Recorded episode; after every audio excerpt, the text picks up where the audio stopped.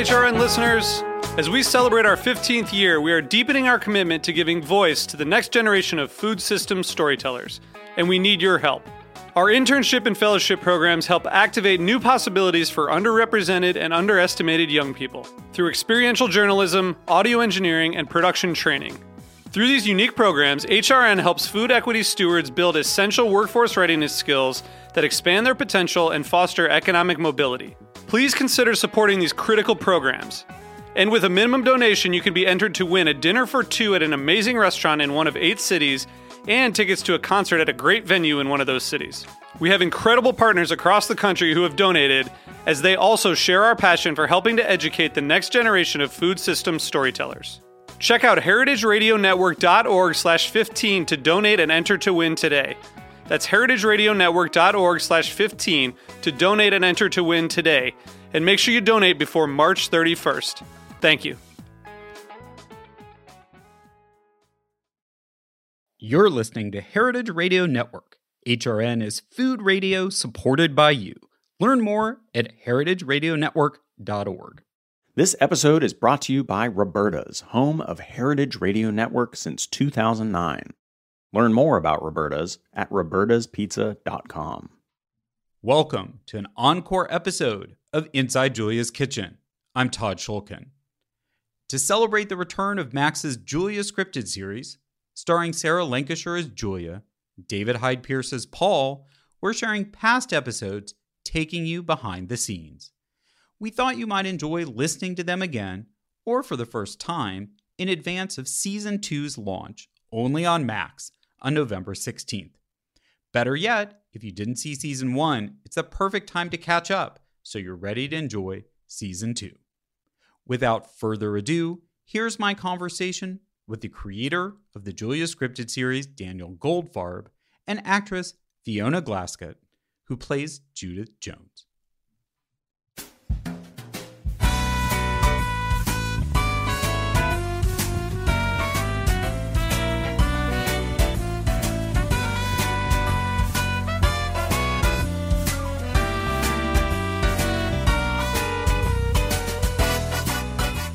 Welcome to Inside Julia's Kitchen, the podcast, the Julia Child Foundation for Gastronomy and the Culinary Arts.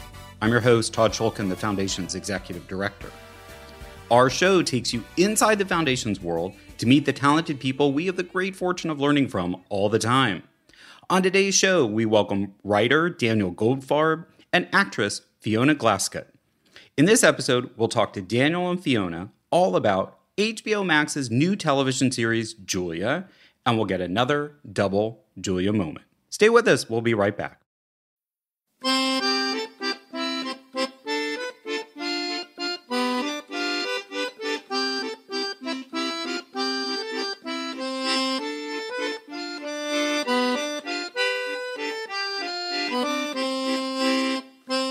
As always, we launch the conversation with an inspiration from Julia. Ah, France. The story of Julia's love affair with France always makes people sigh wistfully. Who doesn't dream about hopping a flight to Paris after watching Meryl Streep play Julia? Boston? Probably not the same impulse. But that may be about to change. While people continue to find Julia's life story inspiring, they tend to get caught up, if not lost, in the part about France. While Julia's return to the US may be less romantic than her time abroad, one can argue her time in Cambridge was an equally important part of her life and a more important part of her impact on American culture.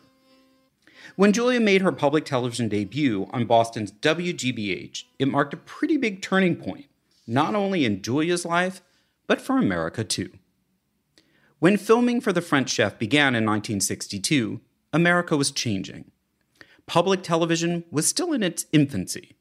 The French Chef was one of its first shows to go national, and its tenure spanned the civil rights movement and the Vietnam War. With these high stakes events broadcast right into American living rooms, television began to impact public policy and foster societal change. It seems long overdue we put Julia's rise to fame in context. Joining us today are two people who have immersed themselves in the French chef part of Julia's story writer Daniel Goldfarb and actress Fiona Glascott. Daniel is the creator and executive producer of HBO Max's new eight episode series, Julia, which focuses on when Julia became a television star and the man behind the woman, her husband Paul. Julia is played by BAFTA award winning actress Sarah Lancashire, who you may recognize from The Last Tango in Halifax or Happy Valley. Paul is played by David Hyde Pierce, and Bebe Neuwirth plays Avis Devoto, Julia's great champion.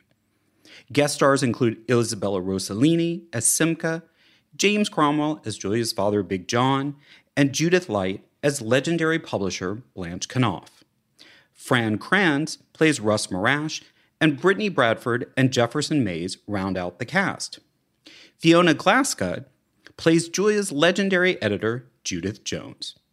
Judith played an outsized role in Julia's career as friend, confidant, and cheerleader in chief, as well as being an influential book editor in her own right. Prior to creating Julia, Daniel wrote for Amazon Studios' The Marvelous Mrs. Maisel, winning a WGA award and garnering Emmy, Golden Globe, and PGA award nominations. He's written for Apple's Little Voice and FX's Tyrant, where he collaborated with Chris Keyser, who also executive produces Julia. In addition to television, Daniel is a playwright, librettist, and teacher. His most recent play, Men's Health, is available on Audible, starring Tony Shalhoub and Santino Fontana. Daniel's plays have been produced at esteemed venues from the Williamstown Theater Festival to Playwrights Horizons and the Manhattan Theater Club. His musicals include Martin Short, Fame Becomes Me, which ran on Broadway. Hailing from Toronto and a Juilliard graduate, Daniel also teaches dramatic writing at NYU's Tisch School of the Arts, of which he is also an alum. Fiona Glascott has appeared in numerous stage, film, and television roles, perhaps best known for playing Rose opposite Saoirse Ronan in the film Brooklyn, and Matt LeBlanc's ex wife in Showtime's Episodes, one of my favorite shows. She's also a member of the expanding Harry Potter verse, playing young Professor McGonagall opposite Jude Law's Dumbledore in the franchise's spin off Fantastic Beasts, the next installment of which will be in theaters this year. She's appeared in numerous stage productions, including at the Royal Court Theatre and the Old Vic. A native of Ireland, she was born in Waterford, where the crystal comes from, which now seems somewhat fortuitous. Julia, produced by Three Arts Entertainment for Lionsgate Television, is now streaming only on HBO Max. New episodes appear weekly, with the final episode of the season on May 5th. Full disclosure I'm a consulting producer on the show on behalf of the Foundation. Daniel and Fiona join us for a behind the scenes look and to share their perspective on Julia's legacy. Welcome to the podcast, Daniel and Fiona. Uh, thank you. Hi. Great to be here. Uh, yeah, I'm so happy we can have this conversation and uh, very happy that Julia is finally, after all this time and getting through the pandemic, shared with uh, the public. So, Daniel, let's start with you and, and just tell me, uh, tell us more about what drew you to making a show about Julia in the first place and why did it feel like the right moment in time to do it? Well, I have always loved food. I love cooking. I love going to restaurants. I read obsessively about food. When I was young, my mother wrote a cookbook. So I come from a family that loved food. And I got really lucky. As you know, Todd, you and Kimberly Carver cooked up this idea to do a show about Julia. And I was in Los Angeles for a few weeks during award season with the marvelous Mrs. Maisel. I had written a pilot called Genesis, which was about an older couple trying to have a child and their relationship with their surrogate. And Kimberly read my pilot and really loved the way it explored a marriage, a mature marriage. And I got to meet her and we had coffee and we talked about Julia and I told her about my love for food and she told me, you know, what you guys were thinking and I sort of tried to add something to the mix and I crossed my fingers and I hoped she'd choose me and thank goodness she did. so I got really really lucky and then you know, I knew Julia, of course, and I of course had seen Julie and Julia, and my mother had all the cookbooks and cooked from them when I was growing up. and I had seen the Saturday Night Live sketch with Dan Aykroyd, but I was by no means like I had not immersed myself in the French Chef. I didn't grow up watching it the way Chris grew up watching it. And so once I got the job, it was really about immersing myself in Julia. And it was, you know, like what better assignment could someone have? She's just delightful. And that sort of answers your second question. I think there's something timeless about her. She is, um, her her sense of rolling up her sleeves and working hard and doing it with joy and passion and having a you know an appetite for life and a zest for living and she's sensual and she's fun and she has a great sense of humor and you know as again todd as you know we did all of this pre-pandemic and then in the last two years everybody has been you know starting their sourdough starter and cooking and reading about food so that so it feels like it was this fortuitous this is the perfect moment to do a food show but it, it, it actually is more kind of luck than that. And there's just something timeless about Julia. There is no, it's always a good time to do a show about Julia. That, that's a great explanation of it. Yes. Let's take credit for more of the forethought than just being Uber fans who thought it'd be fun, right? Um, so maybe you can also characterize because obviously this is also not planned, but there's a lot of Julia content that ended up coming out in 2022 or starting in 2021, which we never expected, especially to coincide. What can audiences expect to discover in this show, in your show, that that hasn't been explored before about Julia on screen? Well, we, you know, because a documentary is all sort of public uh, footage. It's all footage that Julia was conscious that she was being recorded. And in in the movie, which I love, it covers a 15 year period of time, and it's only half the movie. So you're really get hitting all the major biographical moments of Julia's. We cover less than a year, and we have eight hours to do it. So it just gave us this opportunity to show the private side of Julia and the kind of interior Julia.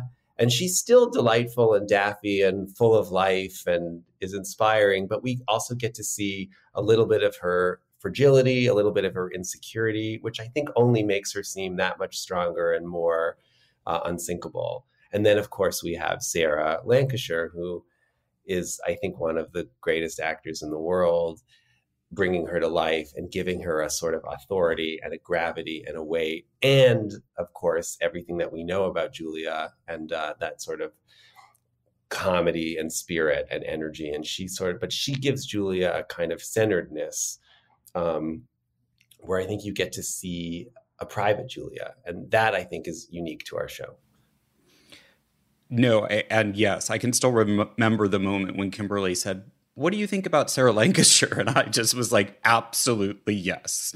Um, for a lot of reasons that I think uh, audiences will discover. She's a phenomenal actress and, you know, has her own unique approach to this role, which I also think is really interesting because she wasn't someone who came from a background of being steeped in in Julia since she's British and and on the younger side as well.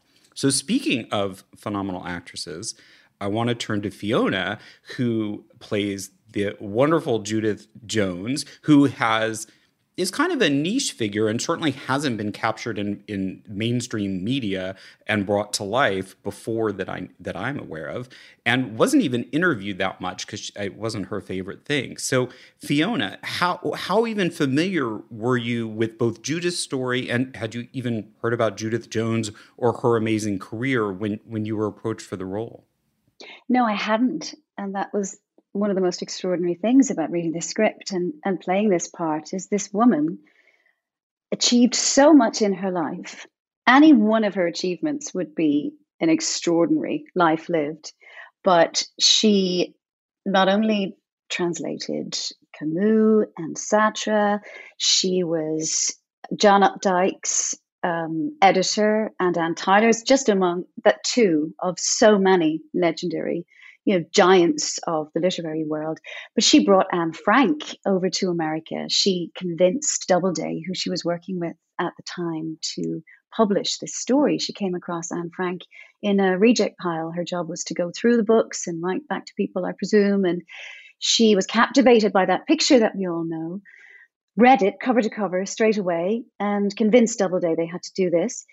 This is she did all of this. She then went to work with Knopf as Blanche Knopf's um, you know, she went to work with her as her assistant, but is this extraordinary editor, but loved food and loved French food and was in France at the time Julia and Paul were there. Happened, they never met, just happened to be there at the time and, and had been looking for um, a cookbook like this. It's, you know, it's like she manifested it, manifested mm, each mm. other. And one day, this, as Judith has said and written, this tome landed on her desk, and she really had to fight to get Knopf to publish this. She wasn't senior enough to go into the, the board meetings and convince a more senior editor to fight her case, and she made it really, really important that uh, they should edit, they should, they should publish this book, and um, and that's what happened.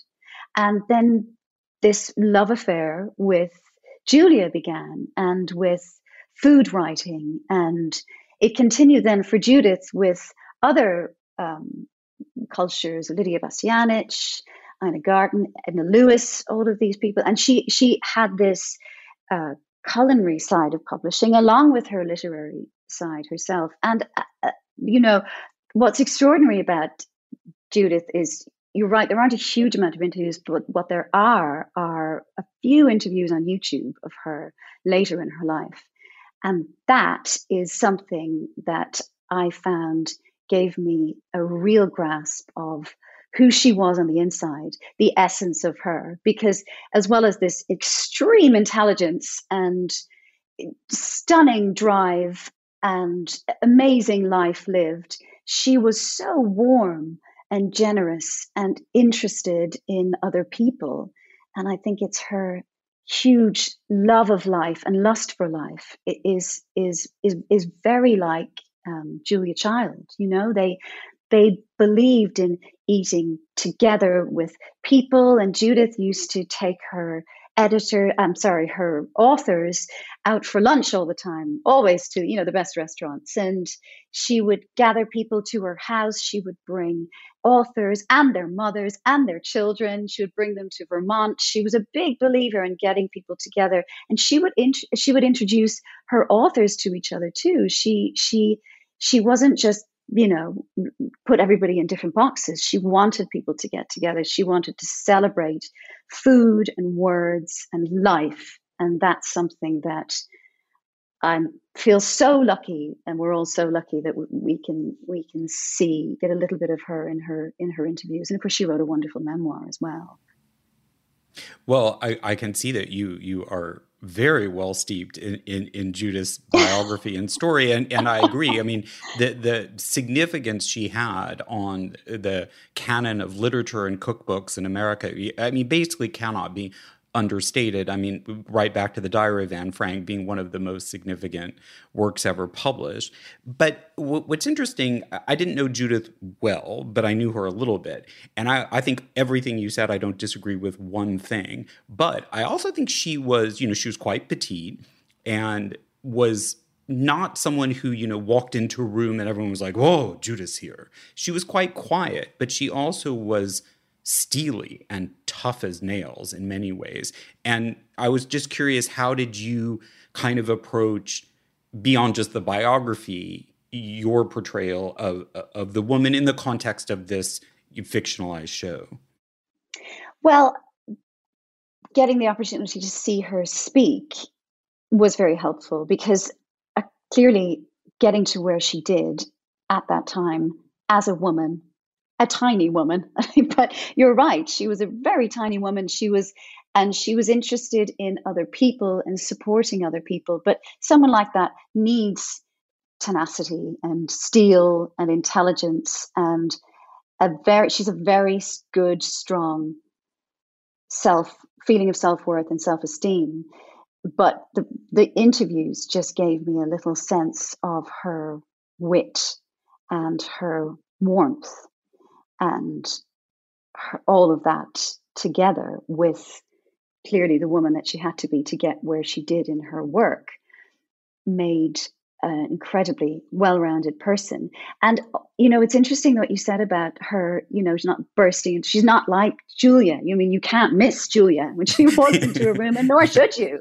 Yeah. She's in she's uh, in every way. She's fabulous. But Judith is fabulous in a different way, in in in in a quieter way, but in a way that she's watchful. She's she sees things. She's she's in, interested. She she doesn't. She's I've got the feeling from all the research I did on her and watching her is that she's she's very comfortable in her own skin and in her work and in her position in life and doesn't need to not that Julia I'm not saying that Julia needed to go in and be like that. She just was that person. And Judith Jones is equally very comfortable in her own skin to be that person as well. And all, all that you know huge intelligence and wit warmth and tenacity and hard work is all there but it doesn't need to be shown you know she just she just is. They're they they are women i i feel are just very comfortable in their skin and have a huge amount in common but are sort of on distant different uh, they're sort of poles apart but they're the same kind of from on the same pole. You know what i mean?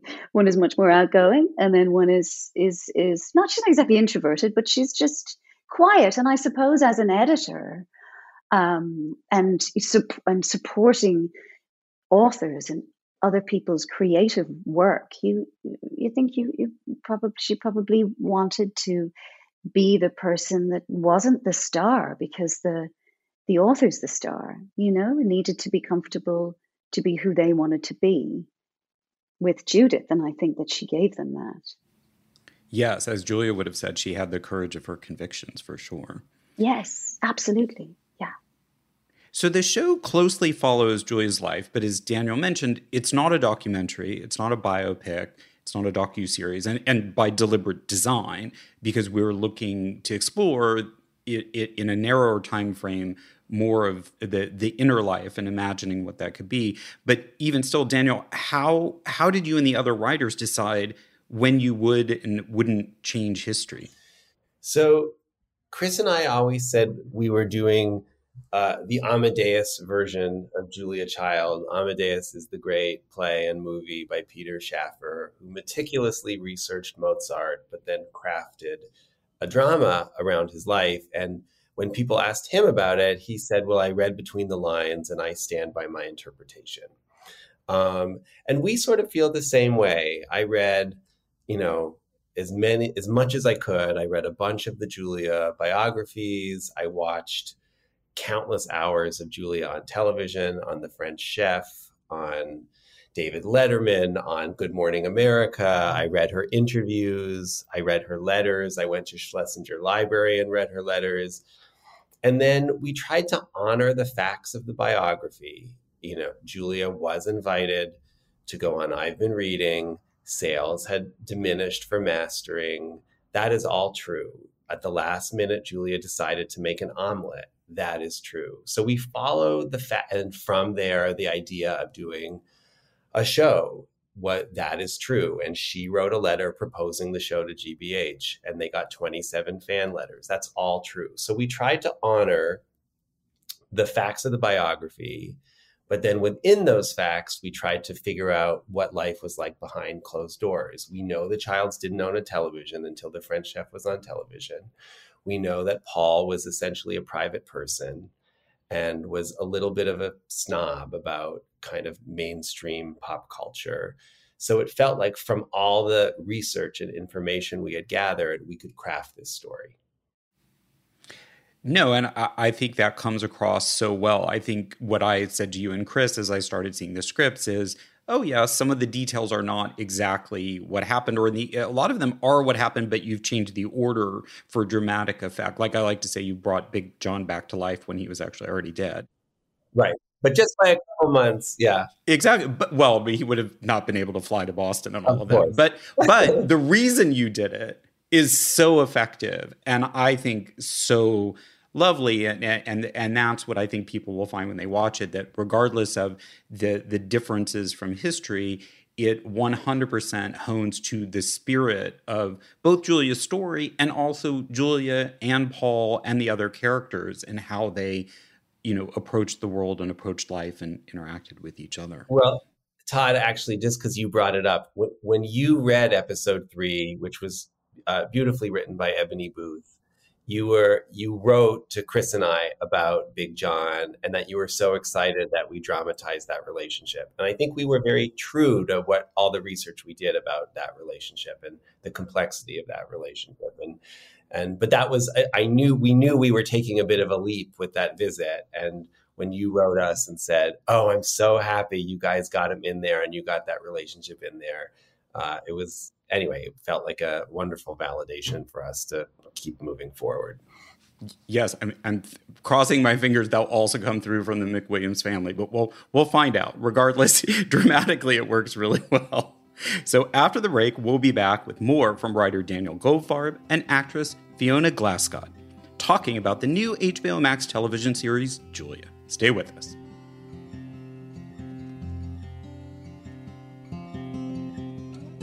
This episode is brought to you by Roberta's, home of Heritage Radio Network. Roberta's was founded in Bushwick in 2008 and has become one of the most iconic restaurants in the country. HRN made its home inside of Roberta's in 2009, and together they have become part of the DIY fabric of the neighborhood. Roberta's is open for lunch and dinner seven days a week and serves much more than just the famous wood fired pizzas. Their team dreams up new salads, pastas, and sandwiches on the regular. Roberta's Tiki Bar is alive and well in the back garden, serving up frozen drinks in the summer and hot toddies in the winter. Stop by the bakery and takeout spot next door for fresh breads, sticky buns, and pizzas to go. But Roberta's also extends beyond Bushwick, with multiple locations in New York City, Long Island, and Los Angeles. You can also find their frozen pies in grocery stores around the country. The spirit of Roberta's, like Heritage Radio Network, is everywhere Here's to many more years of pizza powered radio. Learn more about Roberta's at robertaspizza.com. Welcome back. We're talking to writer Daniel Goldfarb and actress Fiona Glascott about the making of the new HBO Max eight episode series, Julia. So, as I mentioned at the top of the show, Julia's husband Paul is played by David Hyde Pierce, and Julia's BFF, Avis Devoto, is played by Bebe Neuwirth. So, Fiona, those are kind of certainly legendary television actresses, and uh, they also, like you, have have a big theater um, body of work. And I was just curious, just because I'm a huge Frasier fan, loved every single episode. They were two of my favorite characters. So I have to ask you what it was like to play opposite them. It was amazing. It was amazing um, yeah, it was just it was just thrilling. And also they're they're two great people, you know. They're fun and they're lovely and they get on really I mean they get on great. They're friends. They've been friends for years. So that was just so exciting. Just exciting, just fabulous, you know? And they, but also the fact that they're just they're just great, aren't they, Daniel? They're just great people. So yeah, I love. We, had a, we had such a great time you know? So it wasn't hard though, because I assume they have an acting shorthand from having so many hours of being on set together, or they're such lovely people they just embraced you into the fold. They just embraced everybody, but I I think um, I mean I have I have you know one on ones with David uh, which is great. And I'm uh, in scenes with both of them, but I, I didn't have huge amounts of scenes with them. Most of my most of my stuff was with Judith Light, who's another legend.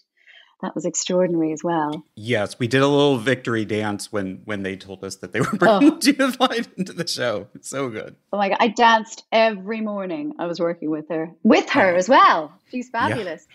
But um, David and Bebe, you know, they are um, they just they just walk into a room and we're all in it together. You know, that's that's the kind of people that they are and the kind of actors they are. They're they're the, they're the real deal. You know, so they just welcomed everybody with open arms, and you know they could have been.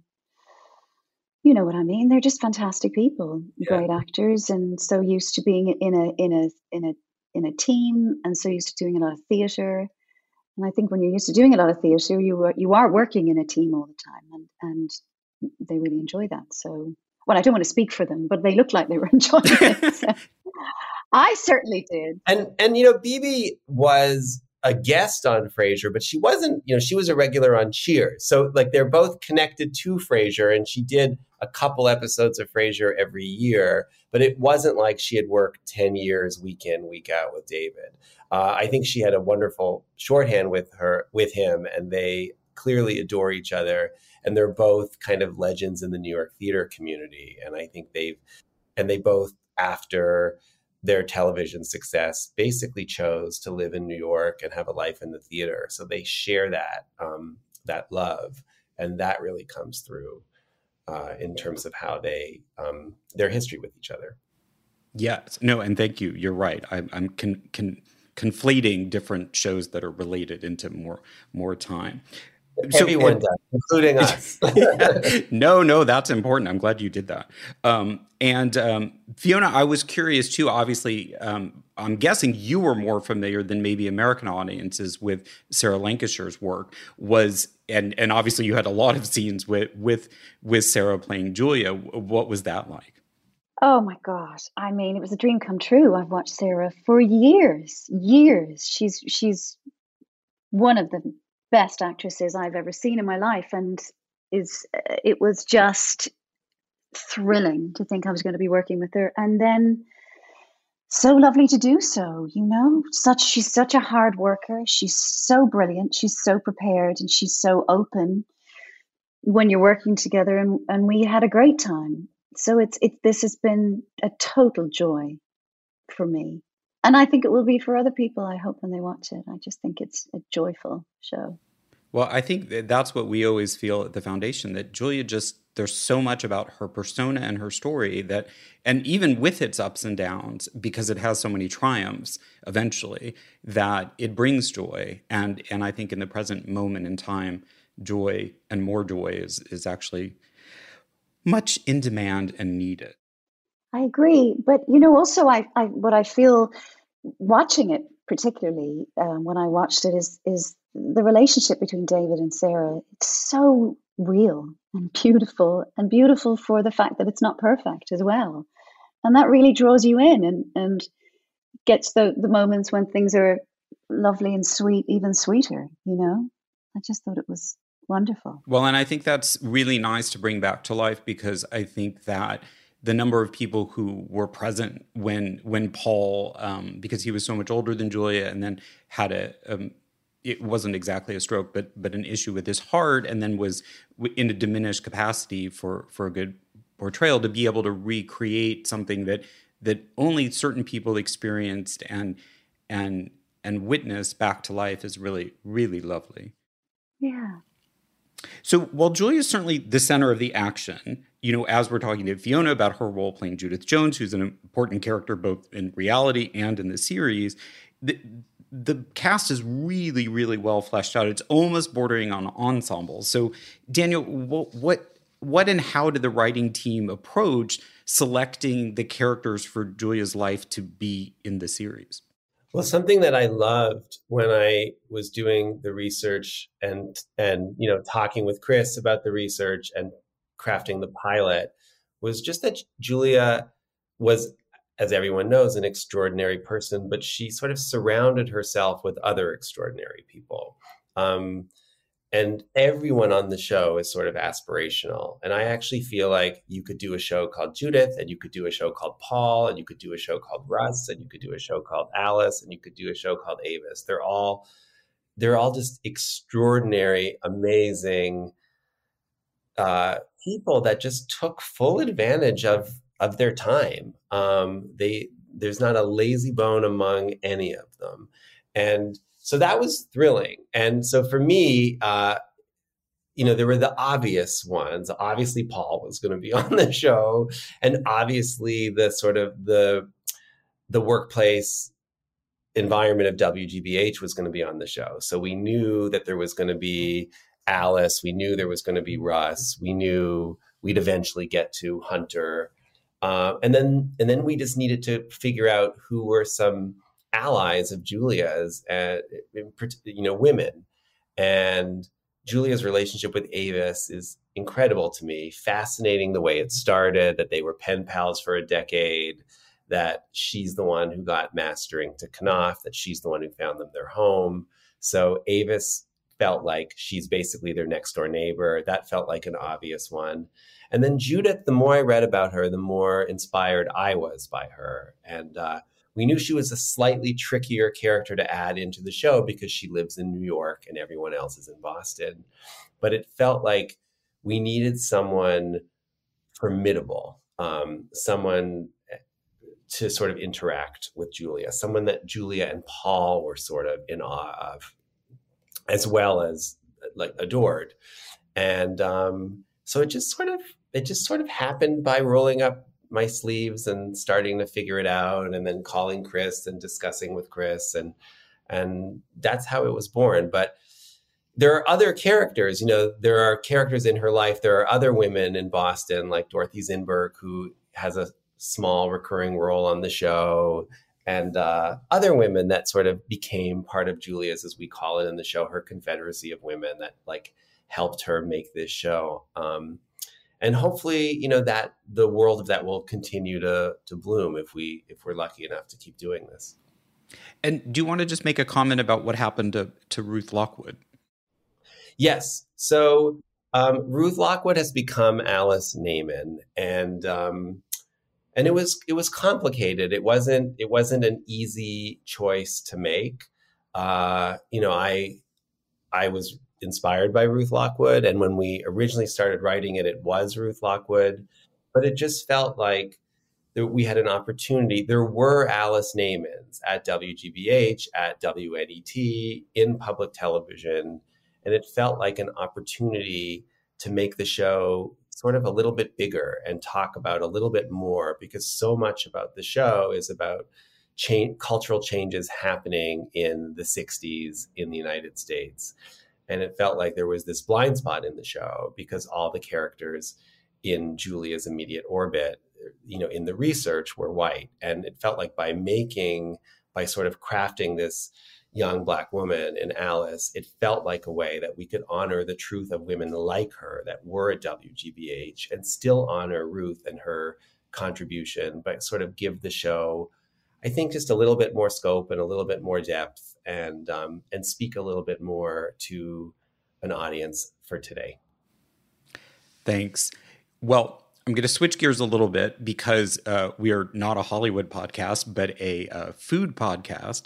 And so we should at least talk about the food, which is gorgeous on screen, will absolutely make you hungry. And I've noticed in a lot of press, there are warnings about, you know, make sure you don't watch on an empty stomach or have things ready.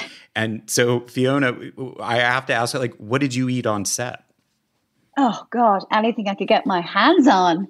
I was so lucky to have a couple of ep- of um, episodes where we had this amazing chicken one time, and then I had fantastic Chinese food. But you know, Christine, who was our food designer, I think I don't know if I've yep, Christine Tobin, yeah, that's right. She was so fabulous in that kitchen on the studio floor, and she would just be cooking all day, and she was so welcoming, loved food loved people and you could just go by and whatever they were cooking they would share and at the end of the day whatever they cooked they would just hand out to the crew and the cast and whoever else wanted it because obviously they had to make multiples for filming. So um, it was one of the best things about the show. It just was fabulous. And she makes it look so beautiful and it is delicious. And all of it julia child's um, recipes. All of them are, aren't they? Yes, uh, Christine really was. She was. She didn't want to cheat. She wanted. She wanted to really honor the original Julia recipe. So what Julia was cooking was something that Julia actually cooked back then. Well, and I wanted to say, I'm thinking back, Daniel, to Kimberly and I being on set together on a different show with um, during COVID, which had much more restricted craft services than usual, and how amazingly lucky did you guys get a pass on COVID restrictions because it was integral to the production of the show? I mean, our COVID restrictions were very strict. We were tested three times a week. There were different zones in terms of who was allowed on set and who was allowed to interact with who. Um, but somehow, I guess once you got on set and you had your negative test and you had your everything, the craft services table. I mean, the craft services table had all whatever, all the wrapped stuff and the Lacroix water and the candy bars. But you know, we would make, for example, like the Queen of Sheba cake, and there's a there's a shot in the pilot where she slices through it, and we shot that scene multiple times. So all of a sudden, there were a half a dozen Queen of Sheba cakes on the craft service table. So great. And, and do you think? Yeah, I was going to say, do you think that helped, particularly the cast, be in the spirit of the like that? Not only visually did it add the authenticity, but that it, it sort of infused the the the experience. Well, it's very true to the French chef. That's what Julia did also. That's what I mean in the research what you read is at the end of the episode everyone kind of dug in and there were and and the stuff that was par cooked uh, Russ Morash would take home and that's how sort of Marion Morash like learned to cook with the par cooked food from the French chef. So it feels like very true to the spirit of Julia. Um, and yes, it was really fun. And Christine like there's a story where you know in episode 6 uh, Julia makes sweetbreads and Brittany and Fiona, were you part of this too? Yes, um, I was.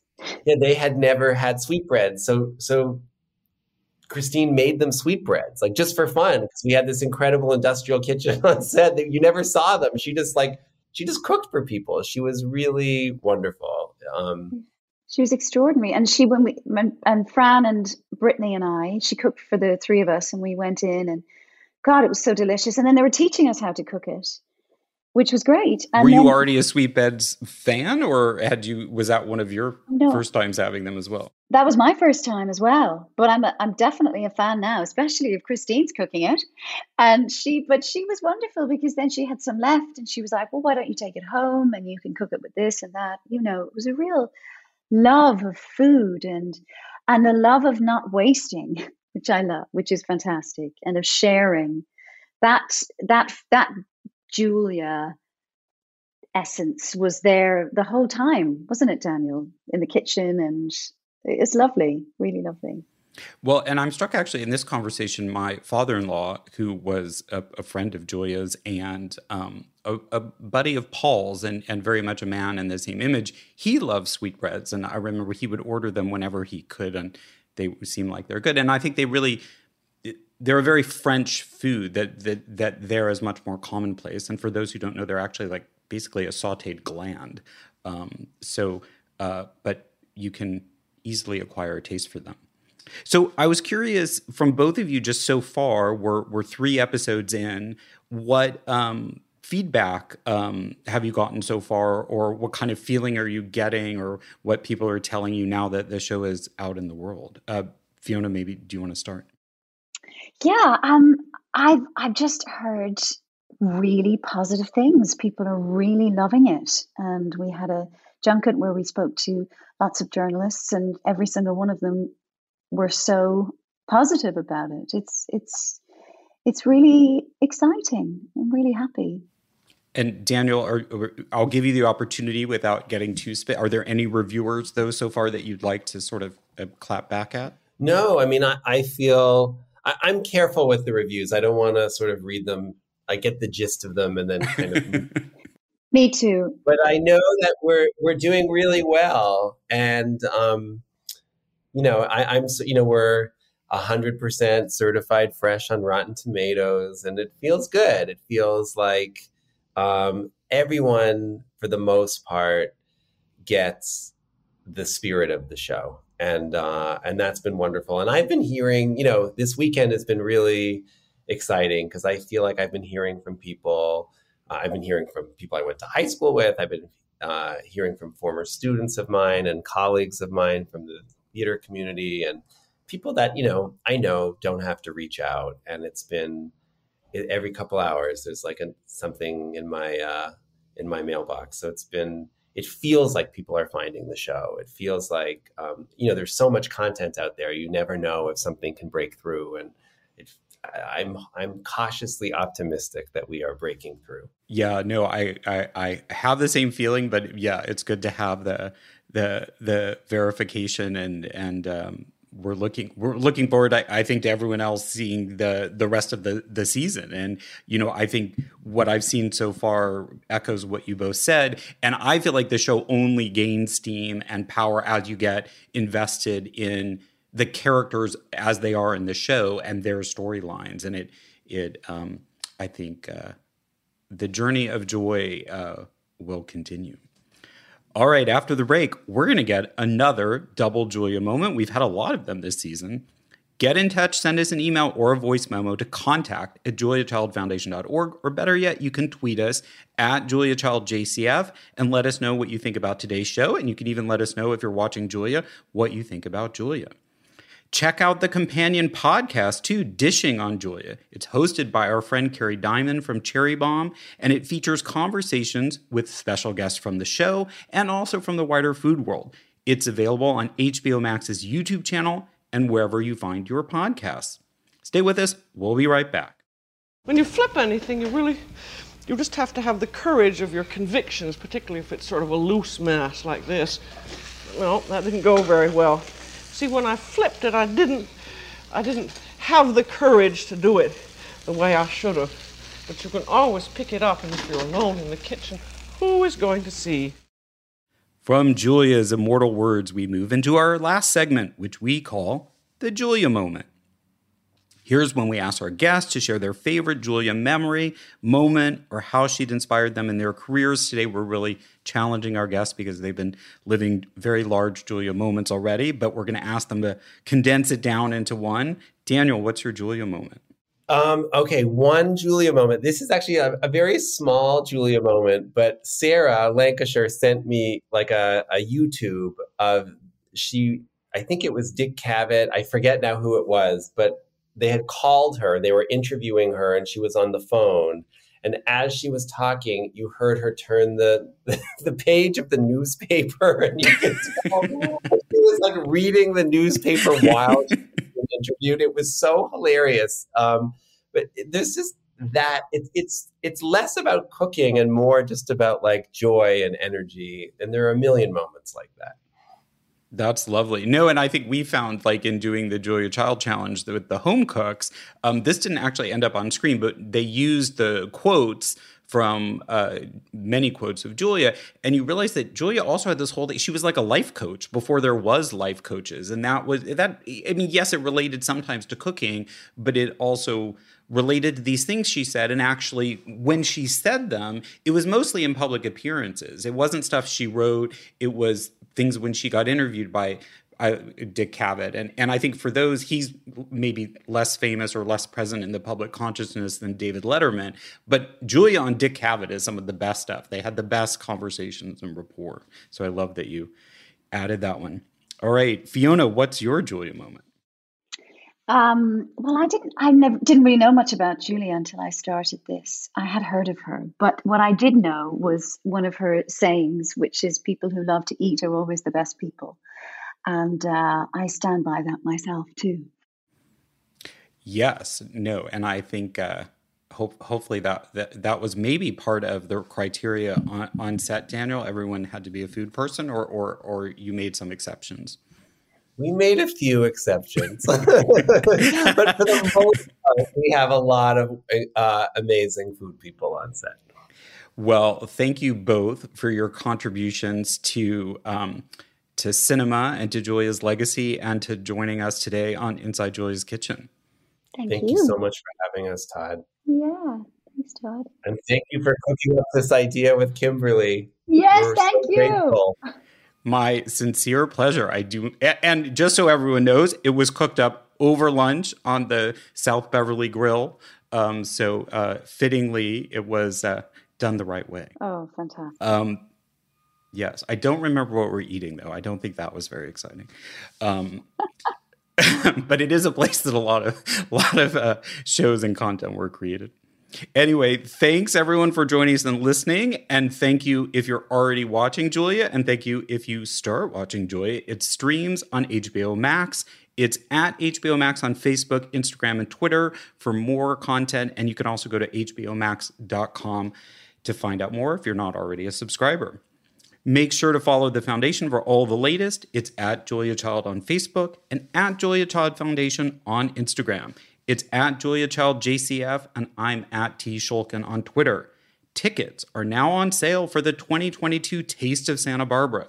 Go to sbce.events to get yours. Please join us to eat and drink our way across Santa Barbara County May 16th to 22nd. And do follow at SB Culinary Experience on Instagram for updates. Please rate the show and leave us a review if you haven't already. The Julia Child audio clip from The French Chef is used with permission from our friends at WGBH. Thanks to my co producer at the Foundation, Lauren Salkeld, and our sound engineer at Heritage Radio Network, Matt Patterson. Our theme song is New French Horn by Novi Valtorni. We're on the air on Heritage Radio Network on Thursdays at 4 p.m. Eastern, 1 p.m. Pacific, with downloads available soon after wherever you find your podcasts. We look forward to bringing you back into the Foundation's world next time on Inside Julia's Kitchen. Inside Julia's Kitchen is powered by Simplecast. Thanks for listening to Heritage Radio Network, food radio supported by you. Keep in touch at heritageradionetwork.org slash subscribe.